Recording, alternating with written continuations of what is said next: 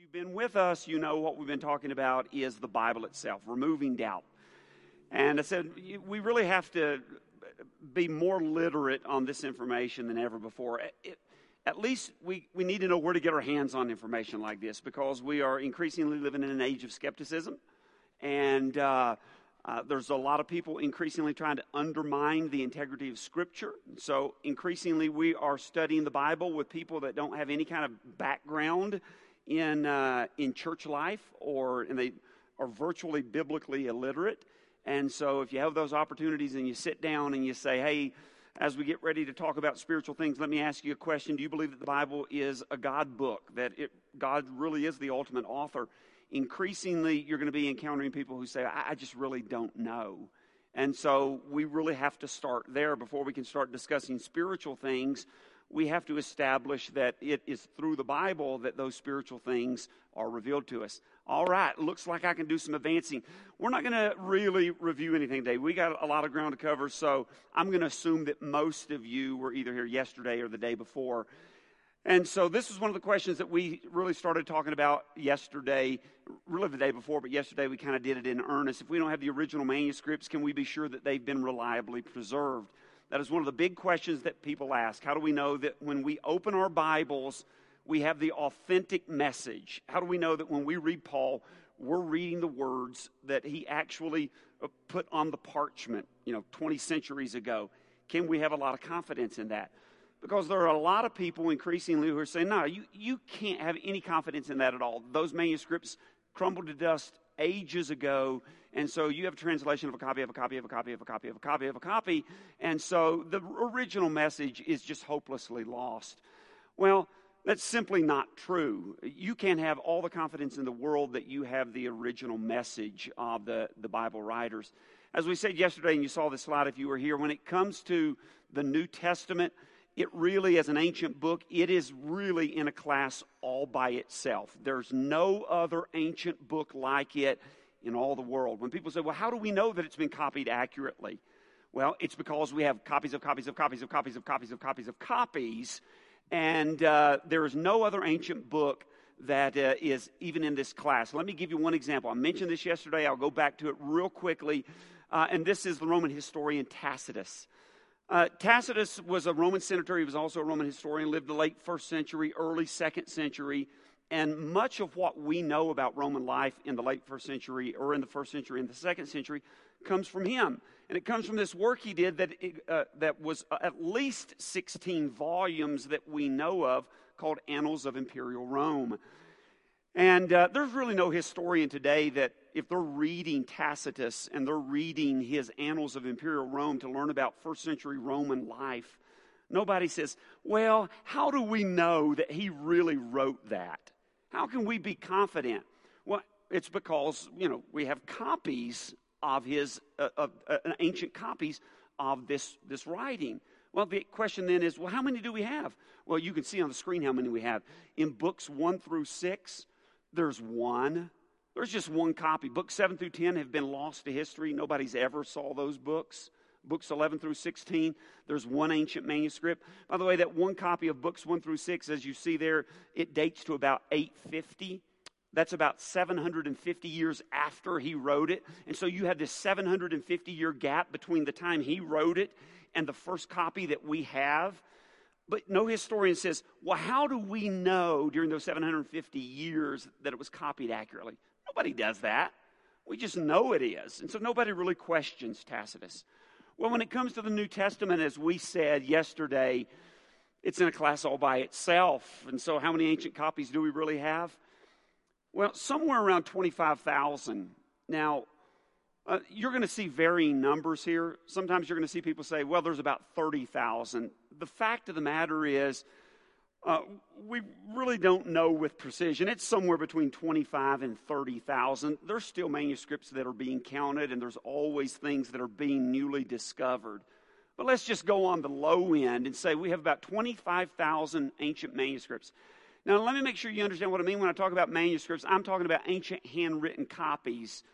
Before Gutenberg changed the world by inventing the printing press, everything had to be copied by hand. And so when we talk about manuscripts, we're talking about ancient handwritten copies. Now, here's how that breaks down. This is really important to understand. When we talk about the New Testament, of course, we're talking about a document that was originally written in the Greek language. And so when it comes to ancient handwritten copies of the New Testament or parts of the New Testament, we have almost 6,000 ancient manuscripts in the original Greek language. And then we have about 25,000 or so. And again, this shows that, you know, the way it's totaled here is about 30,000. But we have all kinds of translations in all kinds of languages. Old Latin, the Latin Vulgate, Old Syriac. As Scripture was copied and as the church and as the Christian community expanded and went into different geographical places and churches were planted in different places, the word was translated. And so we have all these ancient translations of the Scripture. And so we have this massive amount of ancient manuscripts. And they date anywhere from really the late 1st century, 2nd century, all the way up to, you know, the invention of the printing press in the 16th century. Let me just show you a couple of interesting fragments of some of the oldest copies of the New Testament and or portions of the New Testament that we have. This is probably the oldest. It's called P52. It's just about 3 inches high, just a tiny little fragment from John's Gospel. On one side is verses 31 through 33. On the other side is verses 37 through 38. This dates to about somewhere between 100 A.D. and about 125. Now, there's at least one expert in the study of ancient papyrus, and that's what the material that this fragment was written on. And I may have mentioned it. You know, these are some of our earliest manuscripts were written on papyrus, which is a tough piece of paper that was made from the reed that grew in the marsh of the Nile Delta. And, you know, they're not real durable, but in some places, like in the climate of Egypt, they can last a long time. And so most of these documents that we have that are written on papyrus come from places like Egypt and have been found there. But this dates from about 100 to 125. One expert in papyrus studies suggests that it might come from the late 1st century, maybe about 90, maybe about the time John was writing the book of Revelation. So we got some really, really, really old copies or fragments of copies of the New Testament that almost go back to the first generation of Christians. Here's a significant portion of the Gospel of John. There's a few places that are missing that have been lost, but this is a copy of the Gospel of John. Now look where it dates back to. This dates back to around the year 200. Now let me make sure you understand how close that is to the first generation of Christians. This was probably being circulated and being read by people who knew people who could have potentially knew John, really. I mean, 100...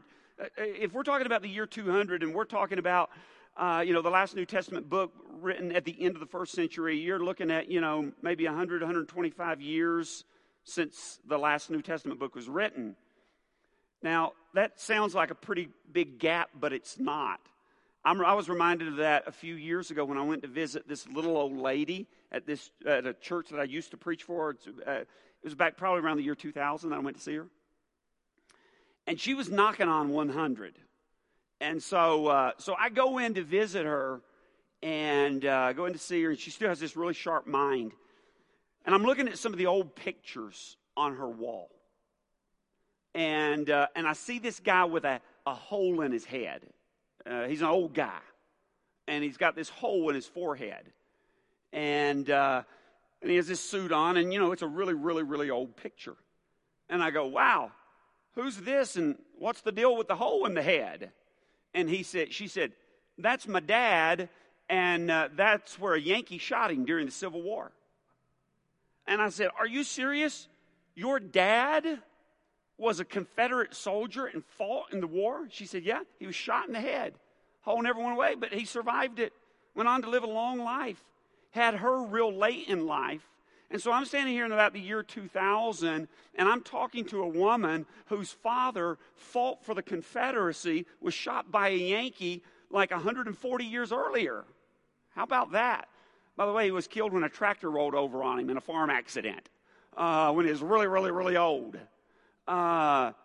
So, you know, you think about that. And so that's why I say, you know, when we look at documents like this, a copy of the Gospel of John that dates from about the year 200, we're talking about people who could really have potentially known others who knew the Apostle John, or at least lived while John was living. And so we are really, really, really close to the original writings of Scripture. If you ever go to Dublin, Ireland, you can go to the Chester Beatty Library, and they have just this amazing collection of Paul's letters. All of Paul's letters, also the book of Hebrews, but the pastoral epistles, 1 and 2 Timothy and Titus, they don't have a copy of that. But these also date to about the same time, very beginning of the 3rd century, very late 2nd century. And so, again, we're talking about copies of the New Testament writings that are very, very close to the first generation of Christians. We're talking about second or third generation of Christians at most. This is a copy of the earliest surviving complete New Testament. It's called Codex Sinaiticus. It dates to the 4th century, middle 300s. Great story behind this, by the way, in terms of its discovery. It was discovered by a man, someone mentioned just before class, someone came up and mentioned a guy named Tischendorf, Konstantin von Tischendorf. Well, he was the guy who discovered this. He lived in the 19th century. This manuscript was actually discovered in 1844, and it's called Codex Sinaiticus. Now, the reason is, if you were here yesterday, I explained what a codex is. A codex just means it's a book form. That's when, codex, about the time of Christ, started replacing the scrolls. People took scrolls and they cut up the pages and they put them together and they sold it together, and suddenly you have book form for the first time. And so that's what codex means. Sinaiticus indicates really where it was discovered. There's a monastery that was built, at least the beginnings of the monastery was about the 6th century, in the 500s, in the Sinai Peninsula. At the foot of a mountain, one of the traditional sites of Mount Sinai. And so it was discovered there, that monastery. Guy who discovered it, Konstantin von Tischendorf, he was this expert in ancient manuscripts. He was interested in them. He traveled the world to find manuscripts. And so he went to St. Catherine's Monastery, and in 1844, he saw some of the monks, and there was this little stove. And he noticed that the fuel that they were using for the fire of that stove was a basket of ancient manuscripts. Yeah. And so they're tossing ancient manuscripts in there to fire their stove. Well, he took a look at it, and he recognized that that's New Testament writing. And so he tried to contain his enthusiasm, but that was really hard to do, and asked if he could possibly take some of that back to his room to take a gander at it. And like I said, he kind of tried to contain his enthusiasm, but it showed through, and some of the monks started getting suspicious. Hey, maybe this stuff's worth something. And it's kind of a long story from there, how he finally got his hands on it, and then got it out, and the Tsar of Russia was one of his supporters, and so it ultimately became a gift to the Tsar of Russia. He borrowed it and promised to bring it back to the monastery there. It's never returned to the monastery. And then in the 20th century, when Russia was going through some really hard times economically, they sold it to the British Museum for £100,000. It is a priceless document. And today, if you go to the British Museum in London, you can see Codex Sinaiticus, the oldest complete copy of the Greek New Testament in existence today. So I wanted you to just see a few of these manuscripts that we have. So here's how we can have such confidence, because we've got so many. And so we can, we look at the copies from the 1500s, and we look at the copies from the 1400s, and the 1300s, and the 1200s, and the 900s, and the 700s, and the 600s, and the 400s, and the 200s, and we compare them. And then we look at all the translations that come from different centuries in all the different languages, and they all read the same. And so when it comes to the question, hey, can we really know that the New Testament has been reliably preserved? The answer is, yeah, we can really know. Well, how can we know? Because we've got so many manuscripts from late 1st century, most 2nd century, all the way through the 16th century. So enormous. It is, as some scholars say, it is almost an embarrassment of riches that New Testament scholars have, because there are so many ancient manuscripts of the New Testament. Well, then that raises this question. Here's the next question that a lot of people often ask. Well, what about all the errors in the New Testament? I hear there's a ton of errors. And again, those who are trying to undermine the integrity of Scripture, and you read their works, they'll really emphasize this. First of all, they try to emphasize that the whole process of transmission has been corrupted. Well, we put that to rest by saying, by recognizing that there's thousands of manuscripts that date back from the 200s all the way up. And we talked yesterday about how meticulous scribes were. Scribes were really conscious about what they were doing. And they were invested in Christianity as well, most of them. And so, they really took serious their task. And so when you put all that together, you can't argue that somehow scribes mangled the message of the New Testament. By the way, you always need to keep in mind as we talk about all of this, you need to always keep in mind God's providence as well. God really loves you. He's crazy about you. You know that, right? He is absolutely crazy about you. More than anything, he wants to spend eternity with you. And so since the very beginning when man rebelled, even before man rebelled, when God decided to create, and he made that decision to create, all past, all present, all future, suddenly in his consciousness, and he knows that man is going to rebel. And from the very foundations of the world, he had already hatched a rescue plan. It's all about you, and it's all about me. He wants to save us. And then he goes through the process of sending the solution to our problem, Christ. And he goes to the cross for us, and it's all about us. Now, do you really think, and then he supervises the original writers of the New Testament to make sure that every word that they wrote were the words that he wanted written. Now, do you think after that, that God just completely dropped the ball and stepped completely out of the picture and left everything then to the whims of humanity? Do you really think that? No. God is going to somehow, now, all those who copied the manuscripts and circulated the manuscripts, they weren't inspired in the same way that the apostles were, obviously. But you have to know that God's providence is involved in this to ensure that what he did for us through Christ and our condition outside of Christ, that message has gotten to us because he wants us with him for all of eternity. And so don't ever forget God's providence in all this. Well, then that leads us, as I said, to this question that a lot of people ask. Well, I heard there's thousands of errors. Some say 200,000 errors. You'll see some sources that say, no, there's like 400,000 errors in the New Testament. Okay, when you hear that or if someone asks you that, what about all the errors? I hear there's like tens and tens of thousands, maybe hundreds of thousands of errors. They're using a loaded term with error. That sounds so ominous. And so don't let the term throw you. What people mean when they're talking about an error, we have to understand what some people mean when they use that word. And most people who use that word, that they don't have a high view of Scripture, and they're actually trying to undermine people's confidence in it. If they throw the word error out, that's what they're trying to do. What an error basically is, it's any variation between the ancient manuscripts, the ancient Greek manuscripts that we have. Now, what that means is this. Basically, here's how it works. When scholars get together, these 5,800 plus and counting, these 5,800 plus ancient manuscripts that were handwritten in the original Greek language, what they do is they compare them. They basically lay them out side by side. And they go through line for line, word for word, letter for letter, and they compare it all. And everywhere there is even the tiniest difference between those manuscripts, they document that. And that's called a variation. That's all it is. And so a lot of people, when they're talking about, and they use that term errors, what they're talking about is variance, where these texts vary in the different places. So the question then becomes, well, are there really tens of thousands of variations between the existing Greek New Testament manuscript? And the answer is, yeah, there really are. Tens of thousands.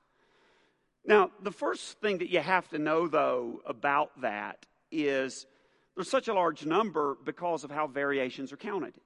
and because we have such an enormous number of manuscripts, almost 6,000. Well, here's how they count variations.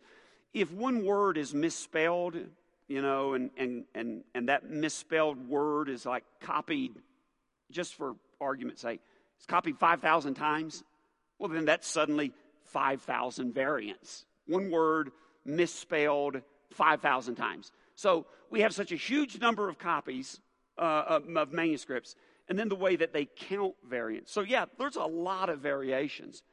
But the second thing that we need to understand is we always have to explain the difference between quality and quantity. You know, don't panic at the sound of tens of thousands of variants. The number really doesn't matter. What we really want to know is this: where the text differs, does it change the meaning of the text? That's what we want to know. And so that's where the issue really lies. And so when we talk about variations, then, we're talking about three categories of variants. Of all of these variants that exist, about 75% of those are just, you know, slips of the pen.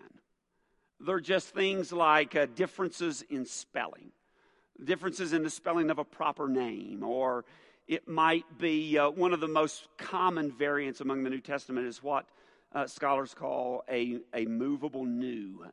It's like an N that attaches to the end of certain words, and you'll see that a lot in ancient manuscripts.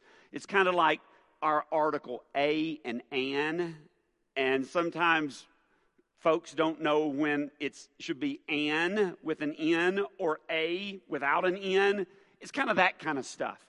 And so when we talk about all these variants, 75% of the variants are things like that. They're meaningless. They're easily detectable to the trained eye. It becomes so obvious. It has no significance at all to the text. 75% of the variations. Well, you may be wondering, well, why in the world, how did this happen as scribes are, you know, copying, and they've got the copy sitting right here, and they're looking, you know, it's right there, and they're just moving the pen over to the paper beside them. How can you possibly make errors, any errors? Well, don't forget they're human beings. I don't know if you've ever tried this, by the way, of copying. We did a project, our youth minister, a couple of years ago at Concord Road back in Nashville. It was called Project 360. And he got a lot of volunteers, and a lot of the youth group, and a lot of the parents were involved. And we copied the New Testament. And then after we copied the New Testament in our own hand, then all of that was put together and in a hardbound book. And so it's a really neat project we did. Excuse me.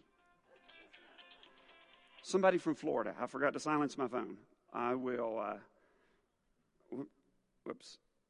Sorry about that. That wasn't very professional, was it?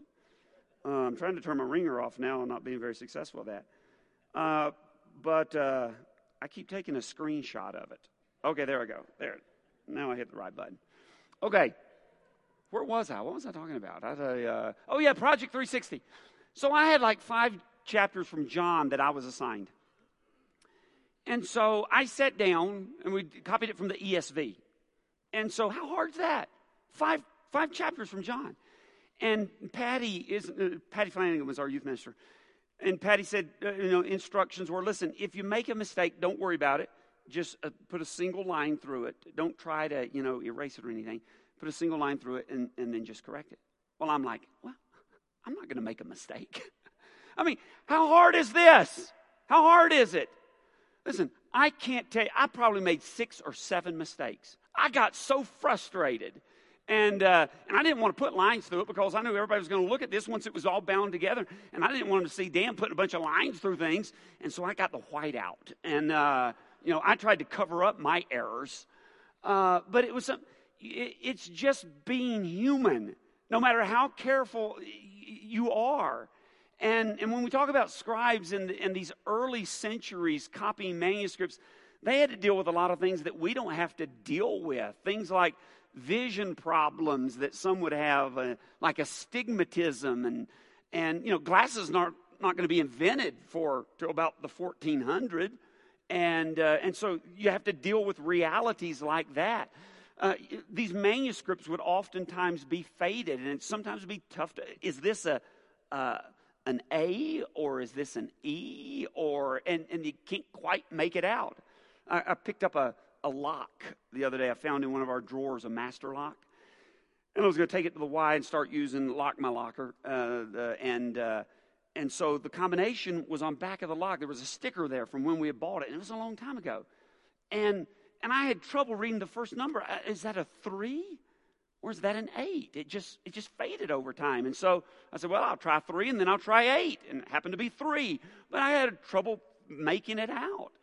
Well, as these copies of the New Testament would be circulated and scribes would get their hands on them, sometimes you would have faded manuscripts that they're trying to copy from. Other times, you know, they're copying from manuscripts. Maybe the ink has faded away or poor lighting. I had great lighting in my office, so I don't have any excuse about poor lighting, but they're there with an oil lamp or a candle. And then there's the occasional inattentiveness. Look, they're human beings. You know, no matter how much I was focused on copying those first 5 chapters of John for our Project 360, you know, the mind kind of wanders, and you get zeroed in, and you just kind of back off that a little bit, and then sometimes the scribe's memory can play tricks on him. This happened to me a couple of times. As you're writing and you read, okay, you read a sentence, and you get over there and you start writing it, and you may change the word order that you don't exactly remember, and it gets a little bit shifted. Or sometimes, and I did this once, what the last bullet statement is there, I inadvertently skipped one line as I'm reading through John and one of the chapters, and I wrote, copied that line, and then I went back over. I accidentally left out an entire line once. And so these are some of the reasons people go, well, how could there be any problems? Well, this is how there can be problems, but they're not major problems, and that's what we see. So 75% of these so-called errors, which aren't really errors at all, bad word, loaded word, these variants, 75% of them mean nothing. But then you got about 25% of the variants that are meaningful. It's not just, a misspelled word, but the text meaning doesn't change at all. And any good Bible these days will point these things out to you. Let me give you some examples. Ephesians chapter 1. I just pulled this one out. This is from I forget. I think it's the New American Standard Inductive Study Bible. I just Xeroxed a copy of Ephesians chapter 1. If you'll look at it, like I said, most modern Bibles today will tell you when there are variants among the manuscripts. Now, if you don't know about this, then it'll help you because you may have some friends sometimes who say, what does this mean in the mark? What does this footnote mean? It'll help you in your credibility with them if you go, oh, this is what that means. But if you look at Ephesians chapter 1, here is an example. Now, the variations, those 75% of those variations that are meaningless, misspelled words, they're not going to point those out to you. They're so obvious, they don't mean anything. But they are going to point out where there are significant variants. But watch how insignificant most of these are. If you look at Ephesians chapter 1 and verse 1, it says, Paul, an apostle of Christ Jesus, by the will of God, to the saints who are at Ephesus and who are faithful in Christ Jesus. And you'll see that footnote 3 beside at Ephesus. And so if you're like me, you go, I wonder what that footnote says. And so you go over to the column, and you look for 3 under verse 1, and it says, 3 early MSS. Now, if you haven't known what that means before, let me tell you what it means. MSS is an abbreviation for manuscripts. That's what it means. And what that means is ancient handwritten copies of the book of Ephesians in the original Greek language. That's what that means. And so they're telling you of all the ancient handwritten copies of the book of Ephesians in the Greek language that we have in existence, when they are compared, laid side by side, and examined line for line, word for word, and letter for letter, 3 of those do not contain the words at Ephesus. Oh no! Can we trust the Bible? What are we going to do now? It doesn't change the meaning of the text. It's, sure, that's called a significant variation. It goes down as significant, but it doesn't affect the meaning of the text at all. Nothing to worry about. Well, keep going down. Still going down in Ephesians chapter 1. Verse 15, for this reason I too, Paul says, having heard of the faith in the Lord Jesus, which exists among you, and your love for all the saints, do not cease to give thanks for you. I'll make you mention of you in my prayers. Aha, there is another footnote there.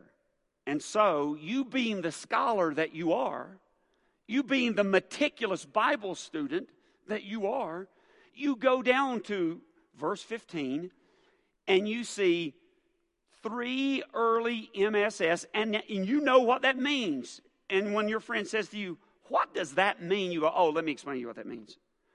What that means is, MSS is an abbreviation for manuscripts, and that's referring to all the ancient handwritten copies of the book of Ephesians in the original Greek language. And your friend will go, wow, oh.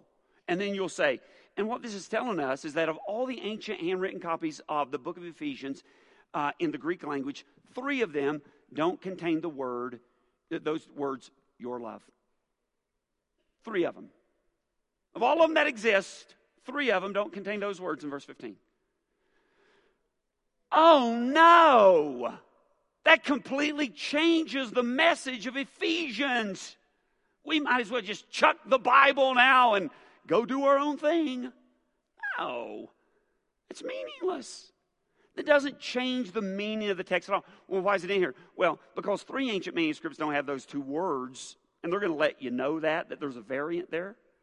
But all the others contain it. And so when all these specialists get together and they're evaluating and studying and meticulously going through the text, there's enough support to say, yeah, probably your love was part of the original manuscript of Paul. Even though three ancient manuscripts don't contain the words your love, it just says, having heard of the faith of the Lord and Jesus which exists among you and for all the saints. So that's an example of that. Okay. Then we get to this. So now look where we're at. We're at 99% of the variations that you'll find in all the ancient handwritten copies of the Greek New Testament. 99% now are either insignificant completely, 75% of them are. Other 24% are considered significant, and you've just seen examples of that really are meaningless to the text. They don't have any significant impact to the meaning of the text. Well, what about that last 1%? Let's look at that last 1%. There's about 1% that are meaningful, and they do affect the text's meaning. But the interesting thing about this, and we're going to talk about this in just a second, is that it may affect the text's meaning a little bit, but it doesn't affect any central doctrine of the text. Let me give you an example. John chapter 5. We'll blow it up here for you. After these things, there was a feast. Oh, there's a word, there's a footnote there. I'm going to check it out. And it says there, many MSS. Oh, okay, I know what that means. Many manuscripts. So not just three, but there's several that don't contain a feast. There are several that contains the feast. That's considered a significant. That's category 2. That's part of the 25%. A lot of manuscripts don't say a feast. It says the feast. And again, you can see that doesn't have any significant bearing on the meaning of the text whatsoever.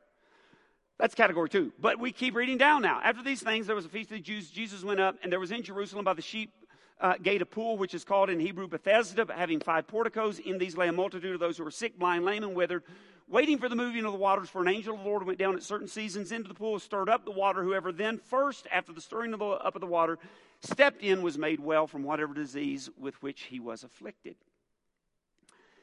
Now, you'll see in most Bibles what you see here in front of you, and that is there's a bracket there. You go, oh, there's a bracket at the end of verse 3, starting with waiting for the moving of the water, and a bracket at the end of chapter or verse 4. And so you're going to go down to your footnotes then, and you're going to see that it says, many manuscripts do not contain this section. So that's more than a word. That's a chunk. That's a verse and a half. Many ancient manuscripts don't contain this. In fact, the oldest manuscripts we have, this does not appear anywhere. Some translations may not even include this today. Some translations, and you might have one of those, where it takes this part and it just takes it out of the text, and it might put it in a footnote down there and say, hey, a few manuscripts have this. But this is one of those. This is that 1%. This is a major difference. But there's enough evidence for us to know that, no, that's not part of the ancient text. That wasn't part of what John originally wrote. That's why it's bracketed, and that's why it said that. Well, how do we know it's not part of what John wrote? Well, because we got copies of copies of copies of copies. And when we go back to the oldest manuscript, this doesn't appear for centuries. The first few centuries of Christianity before this shows up in a text. And then think about the character of that. I mean, think about that story. I mean, honestly, think about that. Does that sound like God? The God you know? But he played this game with people in Jerusalem? That all the sick people would come to the pool of Bethesda and they'd all sit around. They'd just wait because God would play a little game with them. And occasionally he'd send an angel down there. And he'd stir up the water. And first one in gets a healing. Everybody else, you're out of luck. Does that even sound like God? No. What probably happened here, and most scholars say this, is a well-meaning scribe, when he came across this text, probably in a marginal note, tried to offer an explanation. Because as you're just reading this, and it says, as John's writing this, and he says, a multitude were laying by the pool of Bethesda, and a certain man was there. The question would come up in the reader's mind. This well-meaning scribe would say, well, why would they be laying there? Because the text doesn't explain that. Why would they be? And so some well-meaning scribe probably knew the tradition, because something happened there at the pool of Bethesda where there was natural gas bubbling up, or a spring or something there, and occasionally made bubbles, and that tradition, that superstition perpetuated itself, and that's why people gathered there. We say, well, how could such a superstition persist for years? Well, it's easy. I mean, if you got a bunch of sick people sitting around and there's a little bubbling in the water, who's going to be the first one in? The healthiest person there. It's going to be me with my little sinus headache this morning, okay? It ain't going to be you in a wheelchair. It's not going to be the paralyzed man who's been there paralyzed for 38 years. And so that's how these kind of things perpetuate. So what probably happened here was a well-meaning scribe kind of explained to the readers. John just says, they're by the pool of Bethesda, and there's a certain man there. That's how it probably got its way into the text. This is part of that 1% of significant variance that impacts the text, but again, doesn't change the overall meaning of the doctrine. Any doctrine, no doctrine is in jeopardy with this. Let me show you another one real quick. No, we're almost out of time. John chapter 7. Okay, this is the end of verse 53, and you go all the way. If you get to verse 53, you see your footnote there. You see a bracket there. It says, later manuscripts add the story of the adulterous woman. We talked about this during the Lord's Supper. David used this, and he even pointed out. And this doesn't appear to about the 7th century in 7th century manuscripts. Before that, this doesn't appear anywhere. And so scholars are pretty much universal in their assessment that this was not an original part of the gospel. And so, you know, it is a, it goes all the way through verse 11. So you're looking at about 11 or 12 verses there. One of the things, David, I remember you all pointed out on Sunday when we were all here, was that one of the things also that we know, it doesn't appear before the 7th century in any manuscript. We know that. So it appears really, really late. And the vocabulary, as scholars who know the language and are experts in the language, it doesn't match John's vocabulary. It matches Luke's vocabulary. And so it probably wasn't a part of John's original gospel. But what do we do about this text? Is it not authentic? Well, it's not authentic to John's gospel, but as David said, and I totally agree with him, that this probably is very much a historical event in the life and ministry of Christ. Remember, John said, like, we don't have space to write down everything that Jesus did. If we tried to write down everything Jesus did, I mean, the world wouldn't contain enough volumes. I mean, there wouldn't be space available for it. And so it was probably, and we can't get into all the technicalities of it, but this story has been traced to a very, very early date and probably was a very, very true, authentic moment in the life and the ministry of Christ. And one thing we know for sure, unlike the text that we just looked at in John chapter 5, where he said, that's not how God works. We look at this and we say, that is totally consistent with the life and the ministry and the person of Christ. There is nothing in this story that contradicts or in any way conflicts the personality of Christ, the nature of Christ, and the ministry of Christ.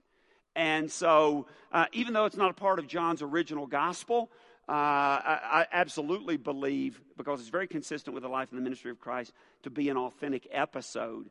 But again, it doesn't change. Nothing's in jeopardy there in terms of any central doctrine. We're getting out of time. It's 15:00. I wanted to go to Mark chapter 16, verses 19 through 20. It's called the long ending. You'll see it in your Bibles. It's bracketed. Or there may be a space between verses 8 and 9. It says, hey, a lot of early manuscripts don't have verses 9 through 20. And that's what it says here in the footnote. What I would say about that is that the long ending of Mark, was that part of Mark's original gospel? And I see the red light flashing. That means we got to go, so I will wind it up with this. I like how Neil Lightfoot describes it. And Brother Lightfoot's book, How We Got the Bible, is still one of the best out there. If you don't have it, you want to get that on your shelf. You can just go to Amazon and get it. Like he said, the problem with this text, it's a little bit different. It's not like 1 John 5:7 or Acts 8:37 or John 7:53 through 8:1. It's not like those. There's enough evidence on those passages for scholars to say, yeah, these things weren't part of the original text. When it comes to Mark 16, the ending there, he says, it's a little bit different. You have the evidence that really points both ways. And you'll see entire books written on it. Here's a book I have in my shelf where an entire book written by 4 people give their perspective on the ending of Mark. But I like what Brother Lightfoot says, and this will be the last one that we look at.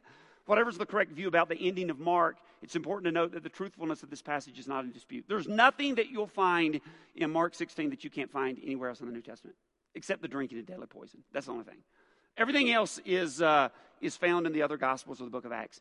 And like he says, the main events there are recorded elsewhere, so at any rate, we're not in danger of forfeiting anything. And so here's what the summary statement, here you go. The New Testament manuscripts agree in about 99.5%. When people say thousands and thousands and thousands of errors, you know that ain't true. What you're talking about is variations in the text. Most of them overwhelmingly. 75% of them are just like slips of the pen. Errors in spelling don't mean anything. 24% of them are what you've seen. A word or two, but nothing more than that. Less than 1% are substantial, like we just looked at this morning. That's about it. And they don't have any real bearing on Christian doctrine whatsoever. Can you trust the Bible? You bet you can trust the Bible. And we need to be prepared, as I said, as we face more and more people who just are skeptics or just don't have a Bible background. And when we talk to them and they're asking, and we ask the question, is the Bible really a God book? Do you believe it? And they say, well, I just really don't know. We need to be prepared to help bring them to an understanding that the Bible is a very special and unique book from God. Let's pray. Father, we're thankful for this time we've had together. You're so good to us. We are most thankful as we contemplate the Bible that you have brought to us your thoughts in words that we can understand, that you have explained our condition, you've explained your solution to our problem. And Father, we cherish your word. We pray that we will embrace it. We pray that we will study it and meditate on it and cherish it, and that we will share the great truths with others. And so, Father, we pray that we'll have boldness as we take your word to the world. And it is in the name of Jesus the Christ we pray. Amen.